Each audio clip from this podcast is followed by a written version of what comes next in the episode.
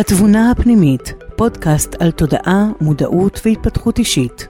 בהנחיית יפעת ברכה, יועצת ומלווה עסקית, מנחה ומלמדת תודעת העל, מייסדת ומנכ"ל של מעגל תנופה.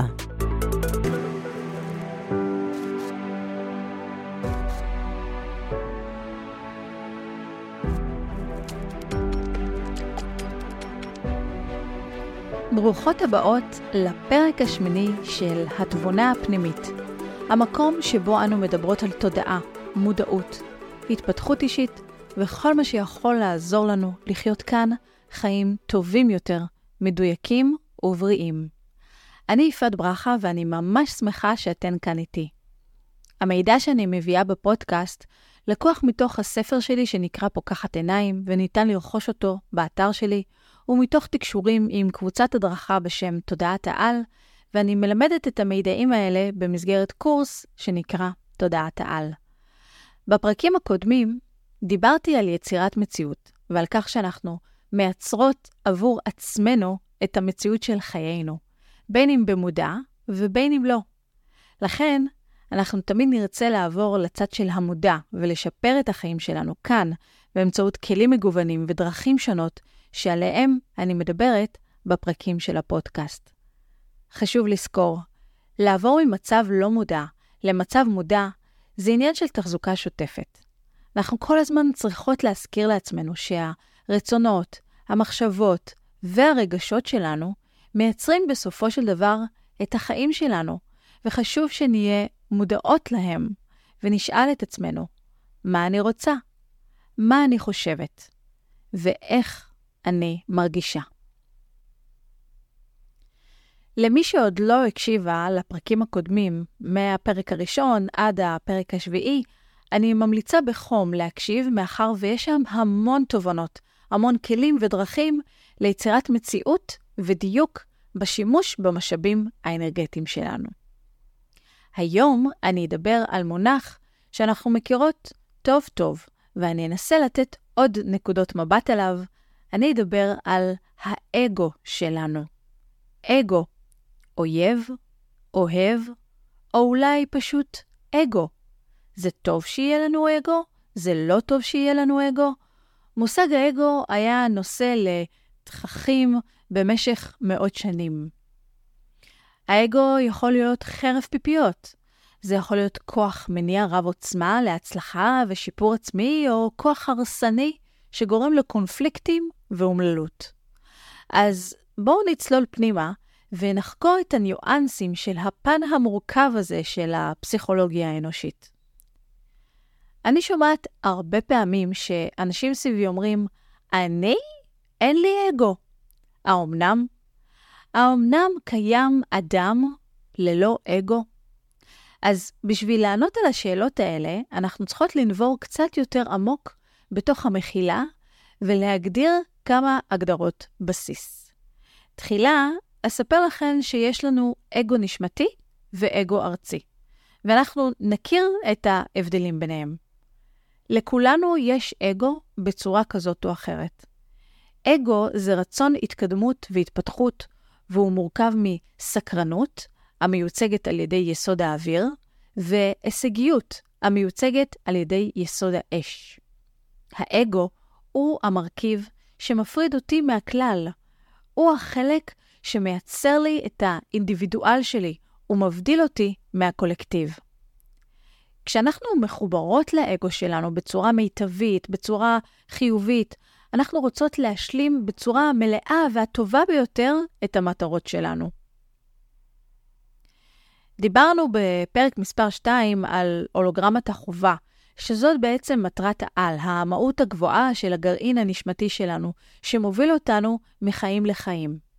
מי שרוצה להעמיק את הלמידה על הנושא הזה, מוזמנת להקשיב לפרק השני של הפודקאסט, וככה לרענן את הזיכרון. אז כאשר אותו אגו נשמתי מקבל ביטוי בצורה תקינה וטובה, אנחנו מחוברים למטרת העל שלנו, למהות שלנו, למי שאנחנו בליבה שלנו. ובאותה נשימה, אני אומר לכם שזאת הסיבה שהאגו הנשמתי שלנו הרבה פעמים לוקח תיקונים מגלגול לגלגול. דיברנו בפרק שלוש, על תסריט החיים ועל תיקונים שהנשמה הרבה פעמים לוקחת, וזה עושה לה קשיים וסיבוכים. אז מי שרוצה להעמיק את הידע בתסריט החיים ומה זה תיקונים, מוזמנת להקשיב לפרק השלישי. אז אנחנו מבינות עד כה שלנשמה שלנו, למהות הגבוהה שלנו, יש אגו נשמתי. שכאשר אנחנו, כבני אנוש, מחוברות כאן אליו, אנחנו יותר מדויקות עם המהות שלנו, עם הליבה שלנו. לעומת זאת, יש לנו גם אגו ארצי, שהוא תוצאה של החיים שלנו כאן. הצלחות, חוסר הצלחות, פחדים שאספנו כאן, דברים שנאמרו לנו. כל זה משפיע על האגו הארצי שלנו, והרבה פעמים הוא זה שעושה לנו בעיות והורס לנו. כי כשאנחנו מקבלות החלטות מתוך אגו ארצי ולא מתוך אגו נשמתי, אז הדברים הולכים לכיוונים הפחות טובים שלנו. האגו הנשמתי הוא ממוקד מטרה. אמרנו מקודם, הולוגרמת החובה והמהות הגבוהה שלנו, לא אכפת לו מה חושבים. לא אכפת לו שאנחנו אולי הולכות נגד התלם ושאנחנו קצת מוזרות או שונות. האגו הנשמתי מנקה את רעשי הרקע. הוא מסתכל ישר לנקודה של המטרה. לעומת זאת, האגו הארצי, הוא עלול להתפזר ולרצות דברים שלא קשורים במהות הגבוהה שלנו, לרצות דברים שלא מחוברים אלינו בתדר הנקי שלנו. האגו הארצי עלול לתת לרעשי הרקע להסיח את דעתנו, להכניס בנו פחדים, חששות, לבנות לנו עכבות, מחסומים. האגו הנשמתי נותן לנו את האומץ, והוא מהווה את הבסיס להערכה עצמית שלנו. בואו נדבר קצת על השוואתיות. אני הזכרתי את הנושא הזה בפרק מספר 7, ואני רוצה לספר לכם הפעם איך האגו הנשמתי עושה השוואה לעומת האגו הארצי. האגו הנשמתי משווה בינינו לבין האחרים כדי לעשות הערכת מצב ולראות כמה אנחנו מתקדמים לעומת אנשים אחרים. אבל זה לא מגיע ממקום של רגש נמוך. זה לא פוגע לנו בדימוי העצמי, זה לא לוקח אותנו למקומות שליליים. זה מתרחש בצורה אווירית, עניינית, ונותן לנו מידע חשוב עבור עצמנו, עבור ההתפתחות שלנו. לעומת זאת, האגו הארצי עורך את ההשוואה בצורה אחרת. כשאנחנו פועלות מתוך אגו ארצי, אנחנו מסתכלות כאן על אחרים, שיש להם בכלל תסריט שונה, שאנחנו לא מכירות, ואז כתוצאה מאותה השוואה, אנחנו משנות את ההערכה העצמית שלנו. אנחנו מסתכלות על אנשים אחרים ומתבלבלות.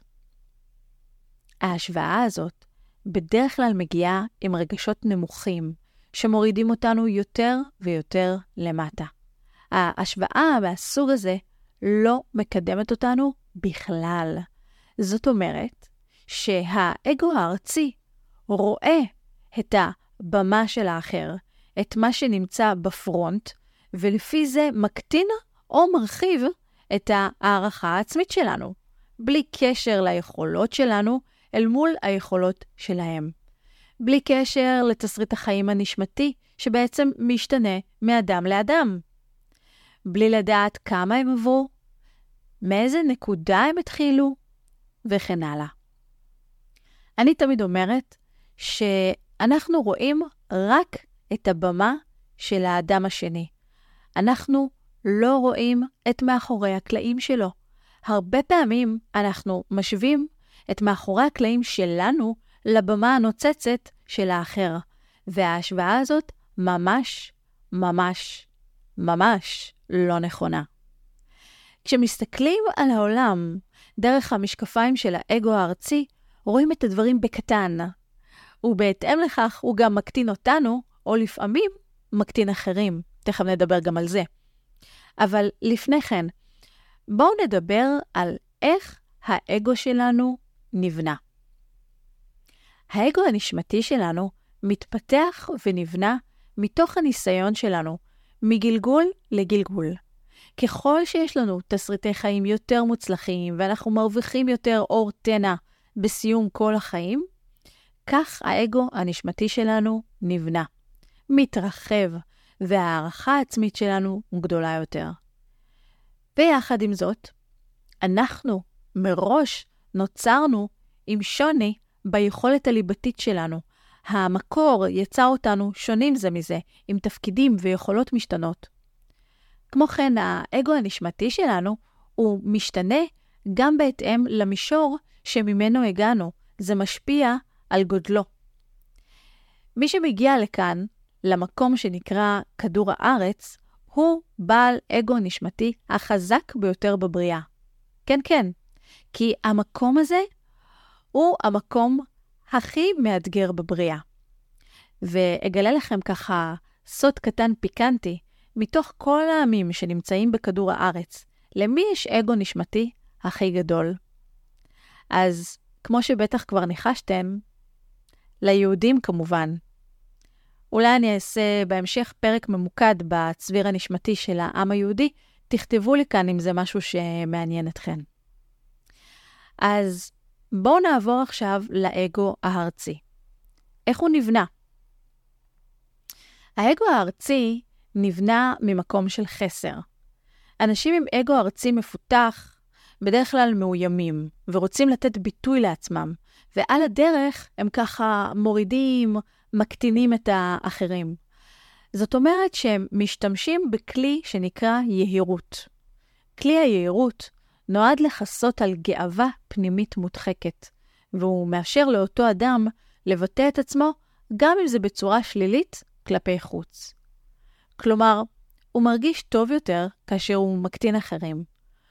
אולי בפנים, בינו לבין עצמו, הוא מרגיש קטן קטן, אבל כלפי חוץ הוא עושה רעש וצלצולים, הוא מבלבל את כל הסביבה, ובעצם ממש עושה טריק כדי להראות כמה שהוא גדול יותר מבחינה מנטלית, מבחינה נפשית, או אולי מבחינה רגשית. יש את המשפט, כשאנשים קטנים עושים צל גדול, סימן שהשמש שוקעת.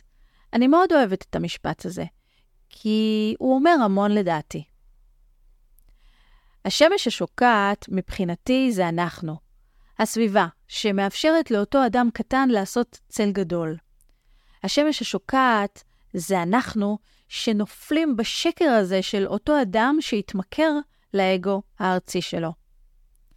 חשוב לדעת איך להתנהל נכון עם אדם יהיר ולא לתת לו לרכב על האנרגיה שלנו או לבלבל אותנו. כאשר האגו הארצי הופך למנופח יתר על המידה, זה יכול להוביל ליהירות, תחושה של זכאות יתר, חוסר אמפתיה. אנשים עם אגו מוגזם מאמינים לעתים קרובות שהם צודקים, שהם תמיד צודקים. הם שוללים את נקודות המבט של אחרים ואפילו עוסקים בהתנהגויות מזיקות כדי להגן על הדימוי העצמי שלהם. כאשר אדם מנסה להקטין אדם אחר, הוא גדל על חשבונו של המוקטן ובעצם מרים את האנרגיה העצמית שלו, או לפחות מנסה להרים. נוכל לקרוא לזה משיכת אנרגיה באמצעות האגו הארצי. כל אחת מאיתנו מוזמנת לתת מחשבה. האם באמת אני צריכה להתקפל ולתת לצד השני לטפס עליי? אנחנו צריכות להבין ולראות את מה שאותו אדם עושה. הוא פשוט לוקח אנרגיה ואגו מאחרים כדי למלא את החסך הזה שיש לו. הצעד הראשון שלנו הוא לראות את הדברים כפי שהם ולא ליפול בפח. ביטחון עצמי מלא יוצר מסך שלא ניתן לעבור אותו, ממש חומה שמגינה ומאפשרת לנו להתנהל בחופשיות. לעומת זאת, חוסר ביטחון יוצר מסך שניתן לעבור אותו, ולמעשה המסך של אותו אדם חסר ביטחון הוא רק מסך דק ללא יכולת עצירה. לגבי אותו אדם יהיר שמנסה להקטין אחרים, אל תנסו לשנות אותו, כי זה כלי אישיותי שהוא לקח לעצמו. למי שיש הערכה עצמית גבוהה, אז האגו הארצי פחות בא לידי ביטוי כי אין לו סיבה להיכנס לעבודה. איך אפשר להוריד אגו ארצי כדי שלא יעשה בלאגנים? בשביל לעשות את זה, אנחנו בעצם צריכות להחזיר את אותו אדם למרכז הבמה שלו, למהות שלו, לאגו הנשמתי שלו. ואז הוא לא יצטרך להשתמש בכל כך הרבה רעש וצלצולים. כלומר, הוא לא יצטרך להפעיל את האגו הארצי, שבעצם מפצה על הסטייה. אז מפה אנחנו מבינות שכאשר אנחנו נמצאות בסטייה, זה תוצר של הפעלת יתר של אגו ארצי. האגו יוצר הרחקה, וכתוצאה מכך נוצר מצב שאנשים לא מסוגלים להכיר את המערכת הפנימית שלנו, את מי שאנחנו באמת בליבה שלנו. וכאשר האגו הארצי מאוד מפותח כאן, הוא לא מסוגל לפתח את המישורים, כלומר, את החלקים העליונים של הבריאה, כי כל מה שקורה כאן נשאר כאן. זאת אחת הסיבות שבמשך המון שנים, בכל מיני תורות רוחניות, כל הזמן ניסו לומר לנו וללמד אותנו, תבטלו את האגו. אך הדבר הזה נכון, אך לא נכון עד הסוף. אנחנו צריכים לבטל את האגו הארצי, לא את האגו הנשמתי. מאחר והאגו הנשמתי מייצג את האני שלנו, את העצמיות שלנו, ואת היכולת של הערכה העצמית שלנו. מי שעושה לנו את כל הבלגנים, את כל הסיבוכים, זה האגו הארצי, ולא האגו הנשמתי. אז בואו נדבר על האגו לפי ארבעת היסודות ששולטים בעולמנו. אש, אוויר, מים, אדמה. נתחיל באש. מי שהיסוד המוביל בליבה שלה הוא האש, כנראה היא תהיה בעניין של שליטה. כלומר, האגו שלה רוצה לשלוט במרחב, לשלוט בסביבה. האגו שלה יתרחב דרך השגות המטרות שלה. לפעמים זה גם דרך או על חשבון אנשים. האגו יפעל לפי הרצונות שלה וייתן לרצונות שלה דגש. מי אנחנו רואים עם הרבה אש באגו, או אגו באש? המון אנחנו רואים במנהיגים, בגנרלים, באלה שמובילים, אז אנחנו נראה המון אגו עם אש. בואו נעבור לדבר על המים. מי שהיסוד המוביל בליבה שלה הוא המים, היא תהיה בעניין של הרמוניה וחיבור. זאת אומרת שהאגו שלה יתרחב מתוך רצון שכולם יסכימו עם מי שאני, יקבלו אותי, יעריכו אותי, יאהבו אותי על מי שאני. זה נושא מאוד חשוב לאנשי ליבת המים, שכולם יהיו בהרמוניה ובהסכמה עם מי שאני ועם הדרך שלי. היא גם מאוד מחוברת לאסתטיקה ומנעמי החיים, והאגו יכול להתרחב מזה. נעבור ליסוד האוויר. מי שהיסוד המוביל בליבה שלה הוא האוויר, היא תהיה ממוקדת בנושא המחשבה, האידאה. ליבות האוויר רוצות להשפיע על המחשבה של האחרים, ושואלות את עצמן עד כמה הידע שלי יכול לעזור לאחרים. עד כמה אני יכולה לפתור בעיות, עד כמה אני יכולה להתוות את הדרך, ומה חושבים עליי. האגו של ליבת אוויר מתרחב מתוך הידיעה שחושבים כמוה, שהיא הצליחה לשכנע, להמיר מחשבות. זה כמובן, כמו כל דבר, הולך לפן החיובי וגם לפן השלילי. הרי אנחנו בעולם שהוא דו-קוטבי. ועכשיו נעבור ליסוד האדמה. אדמה. אצל מי שהיסוד המוביל בליבה שלה הוא האדמה, הסיפור הוא קצת יותר מורכב. יסוד האדמה מופיע רק אחרי שמתקיימים שלושת היסודות, אש, אוויר ומים.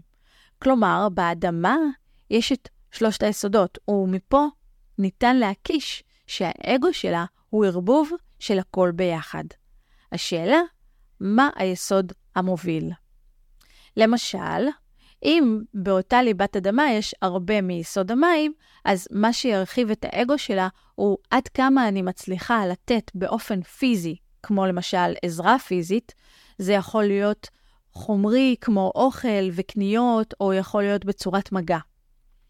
אם באותה ליבת אדמה יש הרבה מיסוד האוויר, מה שירחיב לה את האגו הוא עד כמה אני שמרתי על הסדר, על החוק, החוק החכם. כלומר, חיבור למסגרת אדמתית יחד עם חוכמה אווירית.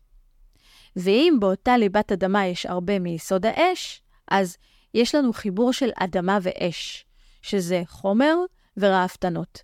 האגו שלה התרחב מעד כמה יש לי את הדברים היוקרתיים, עד כמה נסעתי וטיילתי וחוויתי בחומר, עד כמה הפעלתי את הרצון שלי במימוש החומרי.